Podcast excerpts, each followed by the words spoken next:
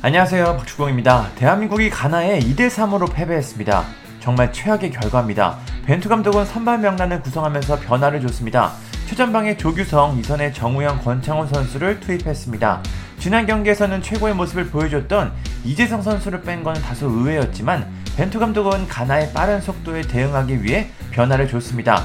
경기는 지난 우루과이전처럼 한국이 초반에는 주도권을 잡았습니다. 시작은 참 좋았는데요.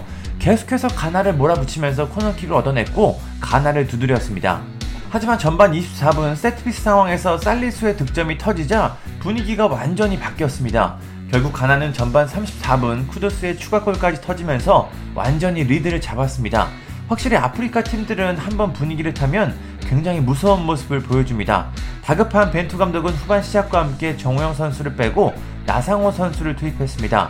이후 이강인 선수가 들어왔고 그토록 기다리던 만회골이 터졌습니다. 후반 십이 분 이강인 선수의 크로스를 조규성 선수가 해결하며 추격의 불씨를 키웠습니다. 후반 십육 분에는 김진수 선수의 크로스를 또다시 조규성이 득점으로 만들며 경기를 원점으로 돌렸습니다. 한국의 월드컵 역사상 한 선수의 멀티골은 처음입니다. 이 분위기를 계속 이어갔으면 좋았겠지만 후반 이십사 분 쿠두스의 골이 터지면서 다시 가나가 리드를 잡았습니다. 우리의 역전골이 나왔으면 좋았겠지만 가나의 골이 나왔습니다. 이후 한국은 총공세를 펼치면서 동점골을 노렸지만 결국 경기는 가나의 승리로 끝났습니다. 우리 입장에서는 정말 최악의 결과입니다. 조규성 선수의 번뜩이는 득점력은 좋았지만 그 이유가 부족했습니다. 한국에 몇 번의 기회가 있었지만 이를 살리지 못했고 결국 패배로 경기를 마쳤습니다. 분명히 승리할 기회가 충분히 있었지만 마지막 정교함이 부족했습니다. 나상호, 이강인 선수가 조금 더 일찍 나왔으면 어땠을까 하는 생각이 들기도 하는데요.